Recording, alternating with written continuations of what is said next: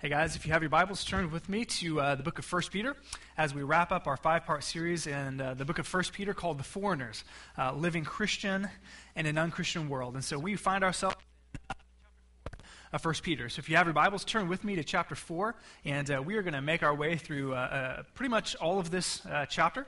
And so um, chapter 4 of 1 Peter is where we find ourselves. Uh, again, this is part 5 of The Foreigners, and I've entitled this sermon uh, Lasting Through Adversity. thus far, Peter has given us some helpful information about living Christian in an unchristian world. He's told us that this earth is not our home as a foreigner, that we're merely passing through, and that we shouldn't be terribly comfortable.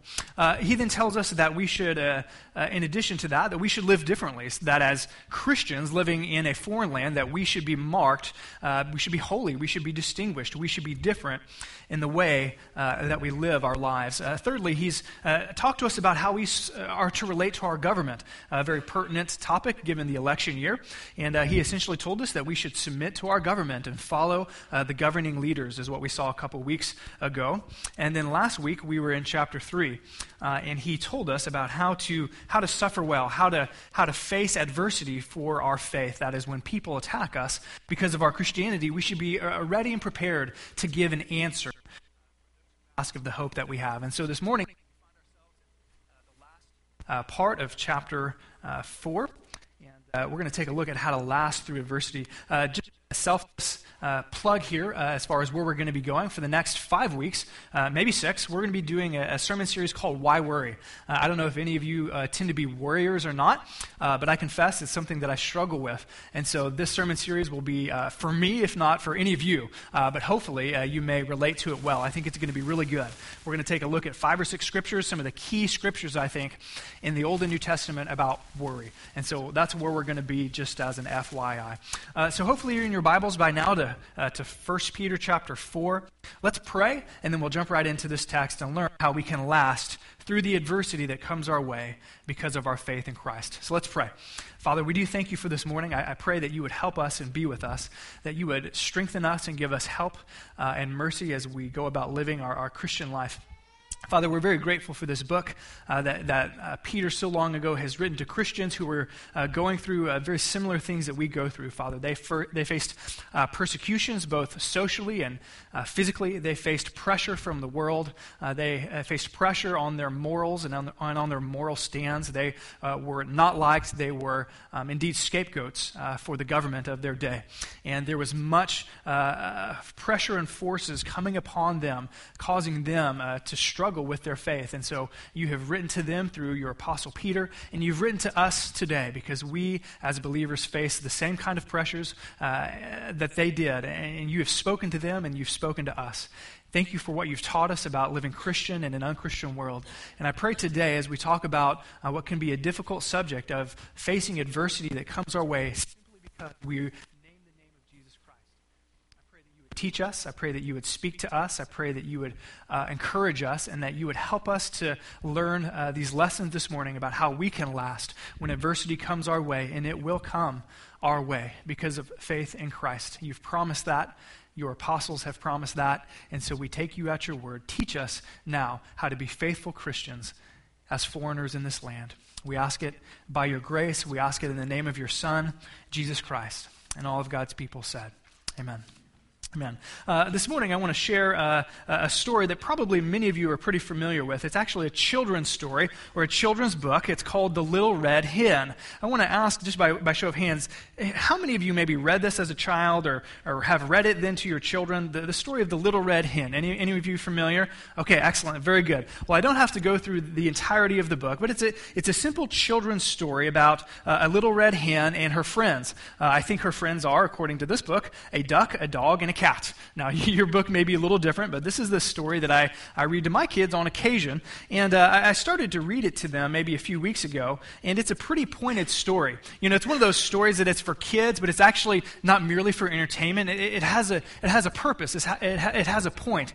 And it doesn't only speak to the, the nature of animal creatures, but really and truly it speaks to human nature.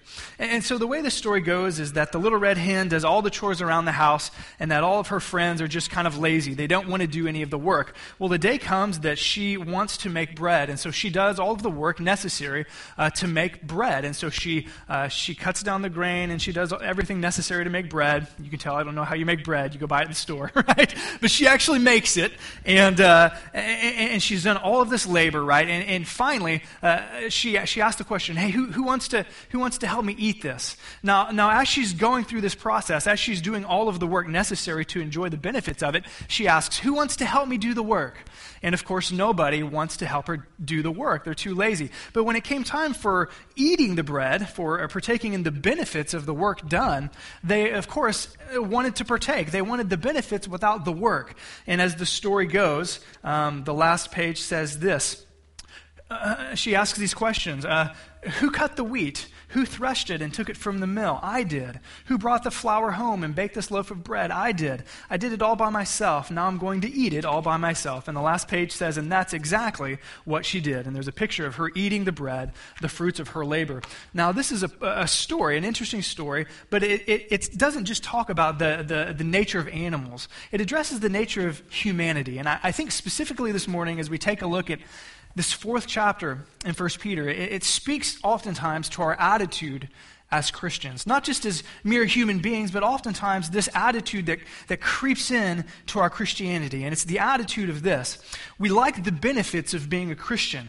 We like the results the good things that come our way as the result of believing in and, and following Jesus Christ, but we oftentimes don't like the work often associated with being a Christian. Uh, that is, we enjoy forgiveness of sins, we enjoy uh, peace, we enjoy a new relationship with God, we enjoy uh, the freedom from guilt, we enjoy the Holy Spirit that comes and lives inside of us to enable us and to empower us. We enjoy all of the positive things about Christianity, and we should. We should enjoy these things. They're good and holy gifts from God. And yet, we don't oftentimes like the kind of passages that talk about the responsibility of Christianity, that talks about not only the benefits, but some of the, the work that is necessary when you name the name of Christ. And one of those things that the Bible talks about is facing adversity and lasting through adversity as Christians. I want to read just one scripture before we get into 1 Peter. Philippians 1:29. This is one of those this is one of those Bible verses. I don't know about you, but Philippians is maybe my favorite book in all of the Bible. It's wonderful. It's a book about joy. And who doesn't like to hear about how we can have joy in Christ? And yet, right smack dab in this wonderful book about the, uh, the benefits of being a Christian, we read this statement. Paul says, for it's been granted to you, Christian, it's been granted to you on behalf of Christ, not only to believe in him, but also to suffer for him wow, you're reading Philippians and you're like, yeah, this is great, all these benefits. And then he says, hey, listen, just like it was a gift of God for you to believe in Christ, it's a gift of God, Christian, to suffer for the sake of Christ. And you're like, wait a minute, okay? You step back and you're like, oh, so that comes along with the benefits of Christianity suffering for the name of the Savior of whom we follow. We like to gloss over these passages, and yet the New Testament is, is full of them. And so the story of the little red hen, I think, infects our Christianity. We like the benefits of Christianity, but we don't like the work associated with following Christ. And so this morning, we're going to see three simple things. If you're taking notes, three points, right, as most sermons do, three simple points, three things that I think Peter wants us to know about lasting through adversity, about lasting through the adversity that inevitably will, to some degree or another, come our way because we're Christians, because we name the name of Christ. Three things that will help us last or endure through that kind of adversity. Let's take a look at the first one. And the first one is found in verse verses 1 through 6 of 1 Peter chapter 4. It's on the screen. This is, this is the first point that we see. The first thing Peter wants us to know is this We will last through adversity when we're willing to suffer physically and socially for our faith.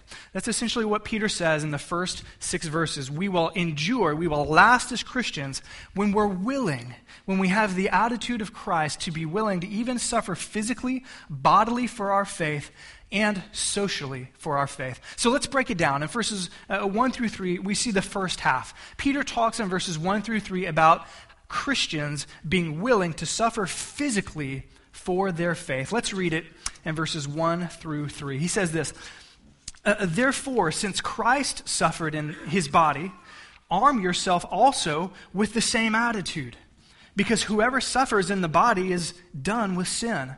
As a result, they do not live the rest of their earthly lives for evil human desires, but, but rather for the will of God. For you have spent enough time in the past doing what pagans chose to do, living in, in, debauchery, lust, and drunkenness, orgies, carousing, and detestable idolatry.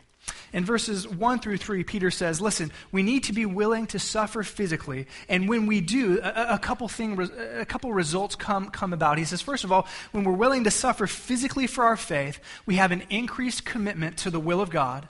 And then, secondly, we have a decreased commitment to sin.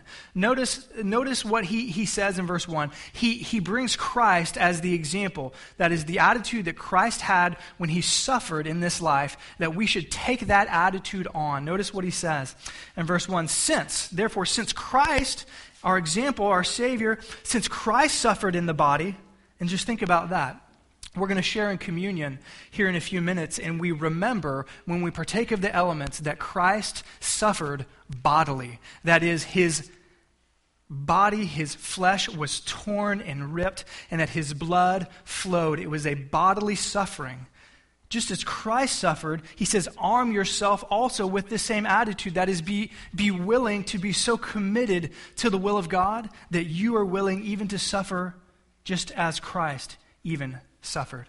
Take this attitude upon yourself. And he says, when you do, something interesting happens as it relates to sin. Not only are you willing to go all in for God's will, but something happens as it relates to sin. Your propensity to sin is decreased. Your commitment to sin, your likelihood to live a sinful, rebellious life, like he describes in verses 2 and 3, goes down tremendously. Literally, the text says, he who suffers this way is, quote, is done with sin. And so when you read that, at least when I read that, I thought, what is he talking about? Does that mean if somehow, as a Christian, you suffer physical persecution, that you're not going to sin anymore?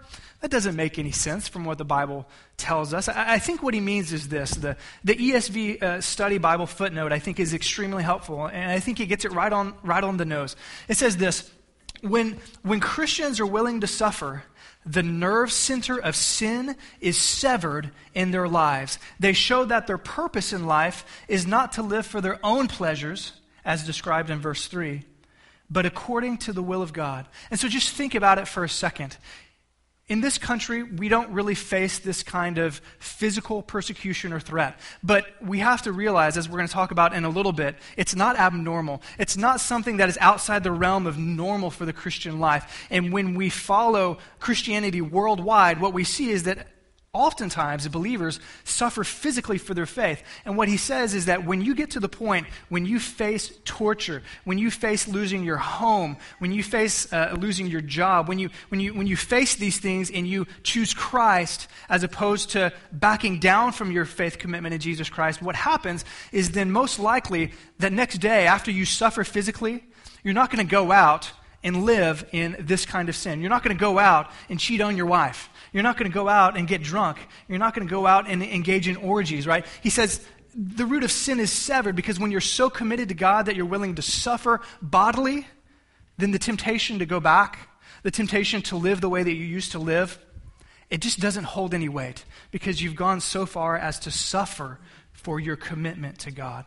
And so in verses 1 through 3, he says, Listen, be willing to suffer physically. But I think verses 4 through 6 are more pertinent to us here in the United States because he moves from suffering physically to suffering socially. And I would guess that most of us as Christians, if we've endured any kind of hardship or adversity for our faith, it's not in the physical realm, it's in the social realm. So let's see what he says in verses 4 through 6. Essentially, he says, listen, we should be willing to suffer socially because it results in a couple things. It results in judgment for those who do that to us, but salvation for us. Let's, let's read that in verses 4 through 6 again.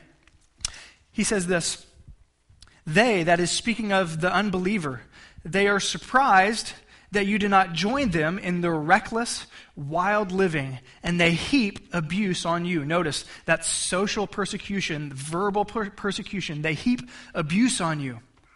Right? So he says, listen, we need to be willing to not only suffer physically, but when we choose to not engage in these kind of lifestyle uh, sins, then what's going to happen most likely is the unbelievers are going to be like, hey, why aren't you doing this anymore? Why aren't you going to these places with me anymore? Why aren't you saying these things anymore? Why don't you join me in XYZ anymore? And, and, and, and as a result, what they're going to do is they're going to abuse you verbally. They're going to turn on you because you don't do that.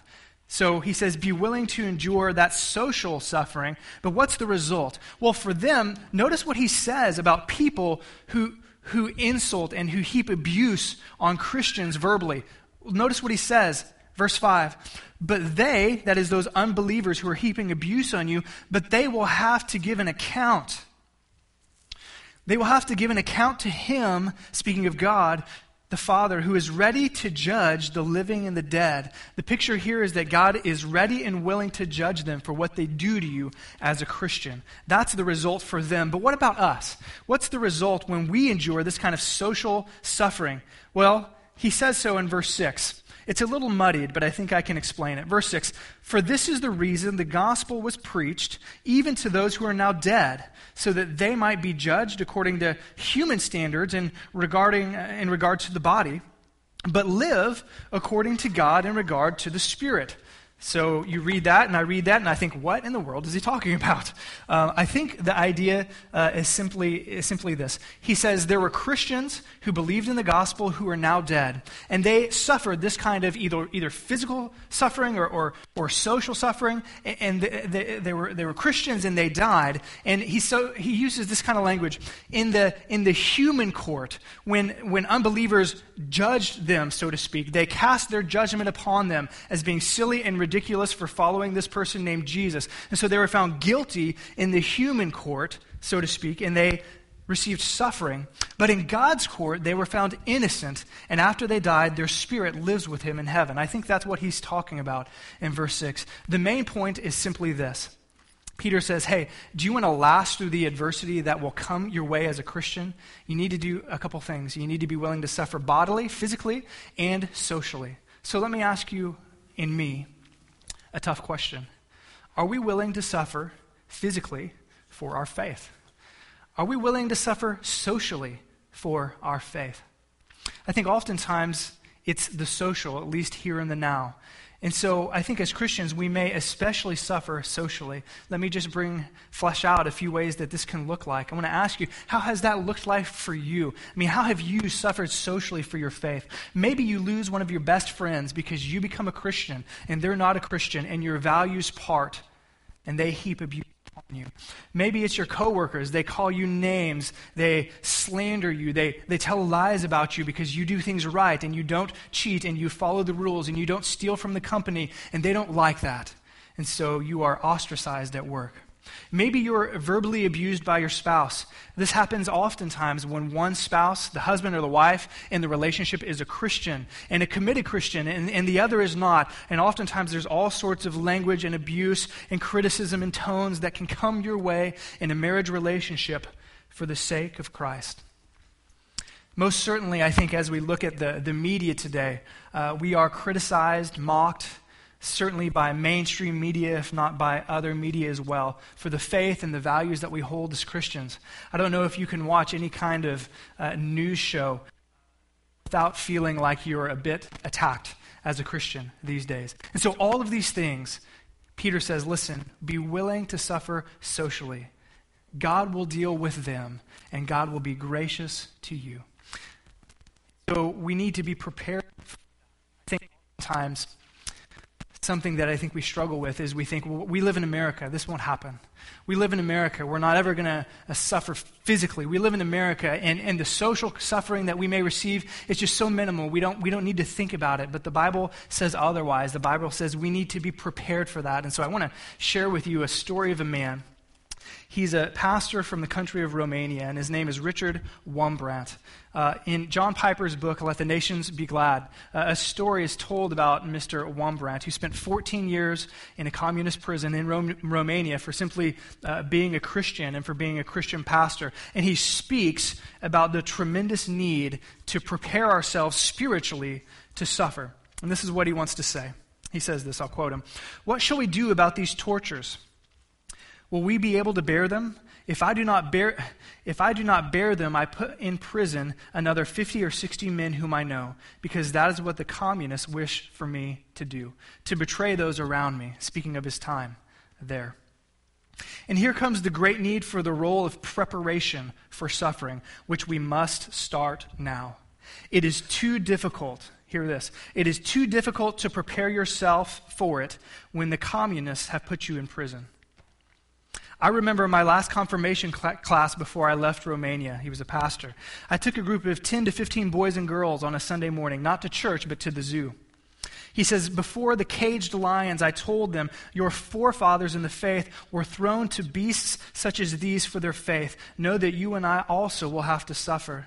You will not be thrown before lions, but you will have, but you will have to do, deal with men who would be much worse than lions. Decide here and now if you wish to pledge allegiance to Christ. They had tears in their eyes when the children said, Yes. He says we have to make preparation now before we are imprisoned. In prison, you lose everything. You're undressed and given a prisoner's suit. No more nice furniture or carpets or curtains. You don't have a wife anymore or your children. You don't have your library and you never see a flower.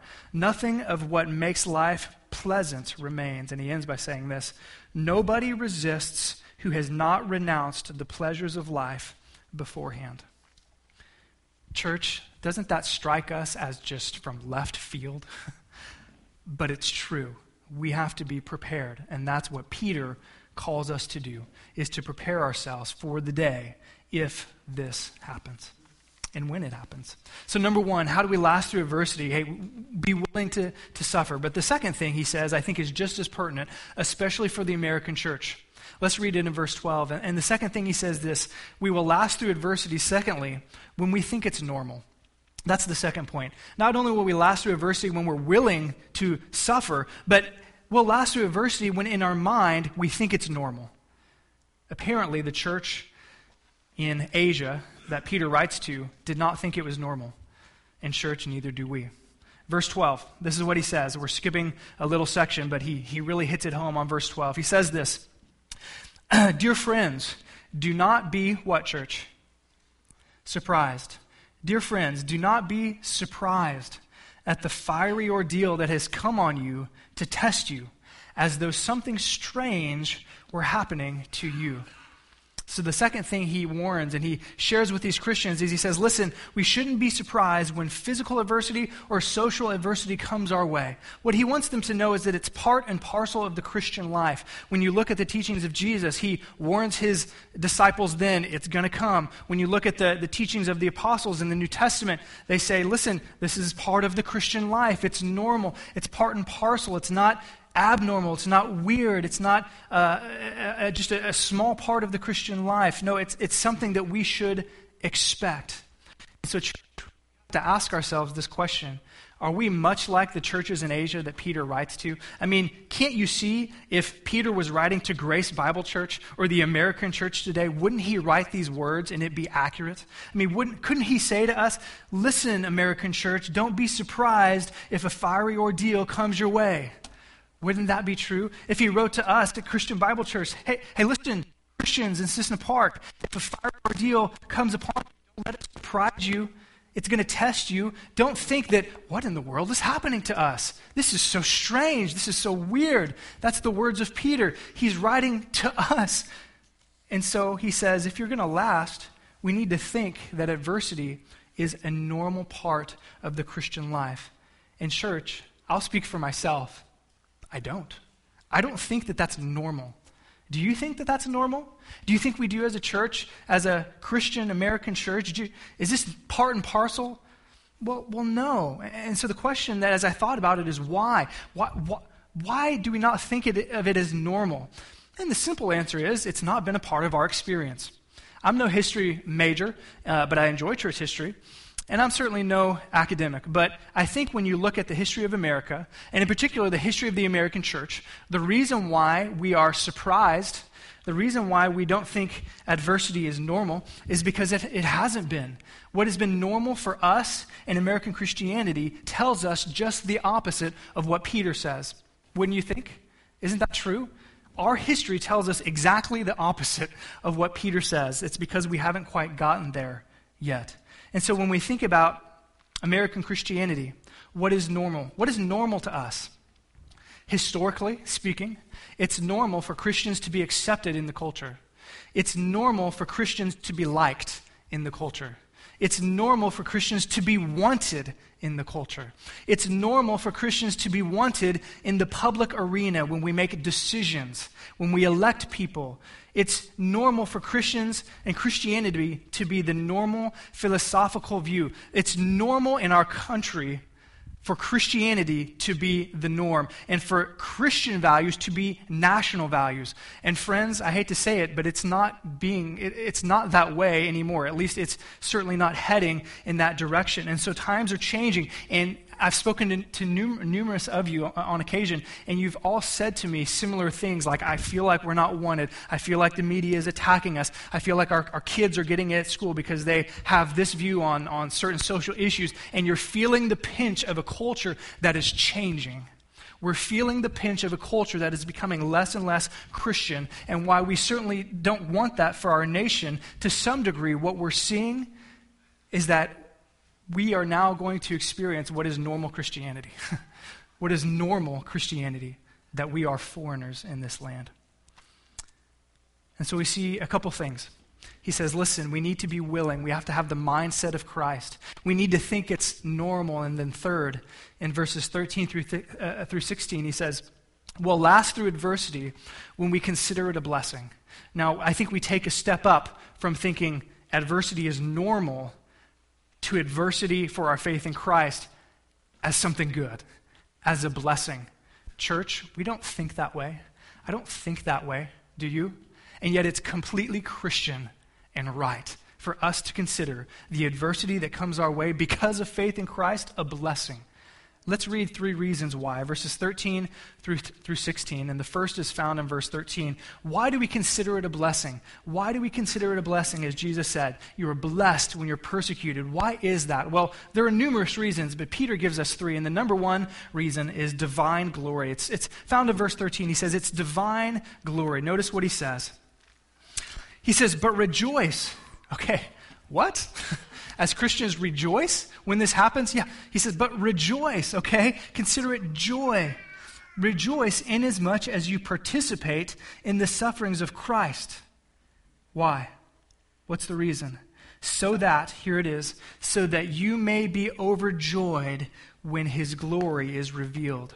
What he's talking about is this upon the day of Christ's return to the earth, when Jesus comes back, whether we're here as Christians or whether we're dead and we come out from our graves with a resurrected body, or whether we're here as Christians and we're raptured and we're translated and we're given new bodies, regardless of where we are as Christians, there will be a day when Christ returns to this earth in his glory. And there will be a day when all of the dead in Christ and those who are alive will be resurrected and given glorious bodies, and we will be with him forever and ever. And that will be a glorious day. But notice what he says. He says, if, if, if we suffer in this life for Christ, there will be great joy because on that day we will be resurrected and we'll stand before Christ and, we'll, and, and we will be rejoicing because we say, I didn't give in. I didn't give up. I didn't follow. I didn't, I didn't renounce your name. Look, look at how I, I participated in your sufferings. And he says, We will have great joy on that day because we share in his divine glory. Secondly, not only divine glory, but for here and now, there's a promise of divine assistance. Notice what he says in verse 14. He says, If you're insulted because of the name of Christ, you are blessed. There it is. If you're insulted because of the name of Christ, you're blessed. Why? Reason number two for the Spirit, and I take that to be Holy Spirit, for the Spirit of glory and of God rests upon you. And I think what he's saying is that, listen, church, not only can we anticipate divine glory when we suffer, but it's a blessing because God will help us. That's what he's saying. The Spirit will enable us to endure those sufferings. The Spirit will help us to know what to say and how to respond. And when you read through the book of Acts, what's utterly clear is that as Christians suffer for their faith, both socially and physically, one, they had joy, like crazy joy. And I have to think, do I have that kind of joy in my life? I don't know if I do because I'm not suffering for Christ like they are. There's a corollary there. And he says, listen, On that day, the Holy Spirit will help you. The Holy Spirit will teach you what to say, how to respond. He will strengthen you, and we will have divine assistance. And the third reason is found in verses 15 and 16. Not only is it divine glory and divine assistance, but we have the great privilege of identification with Christ. Notice what he says in verse 15 and 16. If you suffer, it should not be as a murderer or a thief or any kind of criminal or even as a meddler. So he wants to make it clear listen, if you're a Christian, don't have people persecuting you because you've done something wrong, right? Don't, don't do something wrong and then receive persecution. No, no. He says, do something right. However, 16, if you suffer as a Christian, do not be ashamed church, there was great shame in the early church. Oftentimes, when somebody named somebody the name of a Christian, it was not in a positive context. It was like a cut down. It was like a, it was like you're a Christian, and it was it was derogatory in that day. Because to be a Christian in that day was to believe in a Jewish rabbi who was poor, who never really had much, who was uh, considered a, a, criminal by the, the Roman court, and died the most horrific and shameful death ever and you were identifying with him. And so when they called you a Christian, it was not a good thing, generally, like it has been in our culture. It was a derogatory term. And so when Peter says, listen, when you bear the name of Christ, if you suffer as a Christian, don't be ashamed of it, but what? But praise God that you bear that name that you have divine identification. And he says, listen, there's a measure of joy as a Christian when you suffer, whether it be physically or socially, and you endure it, you don't give up your faith, and you walk through it. There's a measure of joy that says, I'm a little Christ. That's what it means. Christian, I'm a little Christ. I'm a follower of Christ. And God has seen fit that I go through some of the suffering that He has done. And so there was a joy because you identify and you have the same experience as your Savior did. Now, Christian, let me ask you and let me ask me a, a question that's, that's really hard. Would that be the case with you? Would you have joy because you so identify and experience what your Savior did? I don't know. I just don't know. I would hope so. But we see it in the book of Acts when the apostles were mistreated and they were flogged and they were sent on their way. They, they weren't sent crying and scared and, oh, we better not preach Jesus anymore. The book of Acts says that they went away and they rejoiced and they sang songs of praise to God because they were saw fit to, wor- uh, to suffer for him. They were like, man, Jesus went through this and I get to as well. And as a Christian, even an American Christian who hasn't suffered much, there should be an inkling in our heart, just a little inkling, it may just be little, that says, yeah, that would be great. And then we may jump out of that and think, oh, wait, I'm thinking crazy. No, you're thinking Christian, okay? You're thinking Christian. And I'm thinking Christian when I think that way. That is Christianity. And so, by way of application, we need to ask ourselves would we consider it a blessing or to suffer Christ? Would we rejoice if we lost our job because our employer didn't like us sharing our faith on the job? Would we consider that a blessing or a curse? Would we rejoice if our son or daughter broke relationship with us or, or distanced themselves from us because they were living a lifestyle that we just could not agree with and they wanted us so desperately to affirm it, but we just couldn't as a Christian? Would we consider that a blessing? Would we rejoice? And this is, this is how it came down in the book of Acts. This is how it comes down in some countries, and I, I pray to God it never will in our country. But would we rejoice if we are on the street, if we're in the coffee shop, and we're sharing the gospel and we're saying the name of Jesus, and they report us and we go to jail because we do that?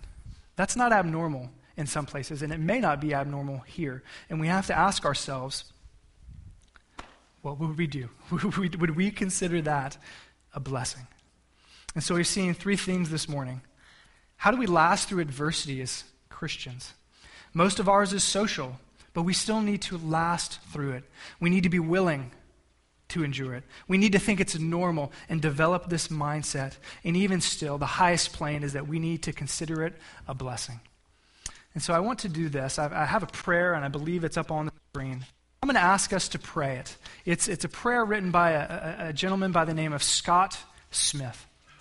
And he's written this little prayer, and I think it's very appropriate for the American church and for us to pray.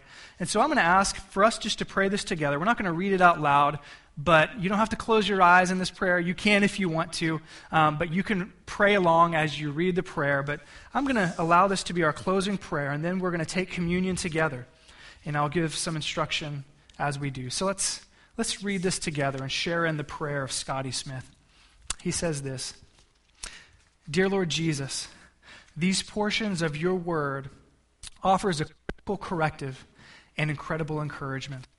To know that suffering is, is a normal part of the Christian life brings many of us a great deal of relief today.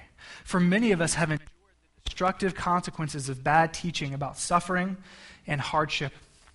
As a young believer, I was taught that if, if I just had enough faith, I wouldn't suffer illness or lack or loss or defeat or doubt, economic struggle, struggle or emotional duress, and the list goes on. But you tell us painful trials and suffering are not to be considered strange at all, that suffering is a gift, just like believing in you is a gift.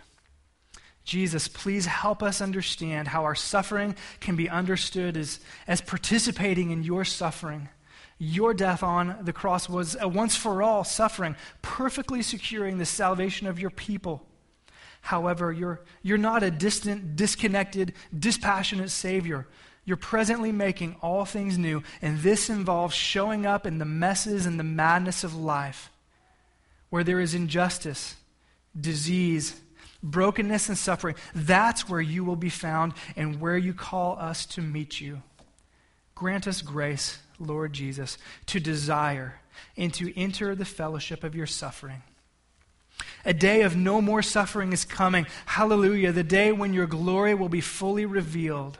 And what a day of rejoicing that will be. Until then, give us all the sufficient, sustaining, serving grace that we need now to suffer with you and for you.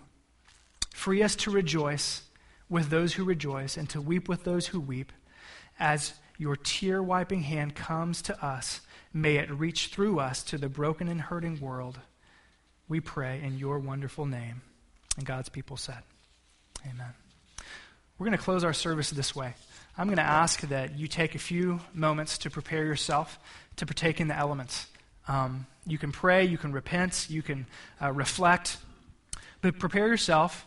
As we uh, take of the bread, we're reminded that the body of Christ was torn. And as we partake of the juice, we're, rem- we're reminded that the blood of Christ was, was shed. And I can't help but going back to what Peter says in verse 1 Therefore, since Christ suffered in his body, that's what we remember, that Christ suffered in his body for us.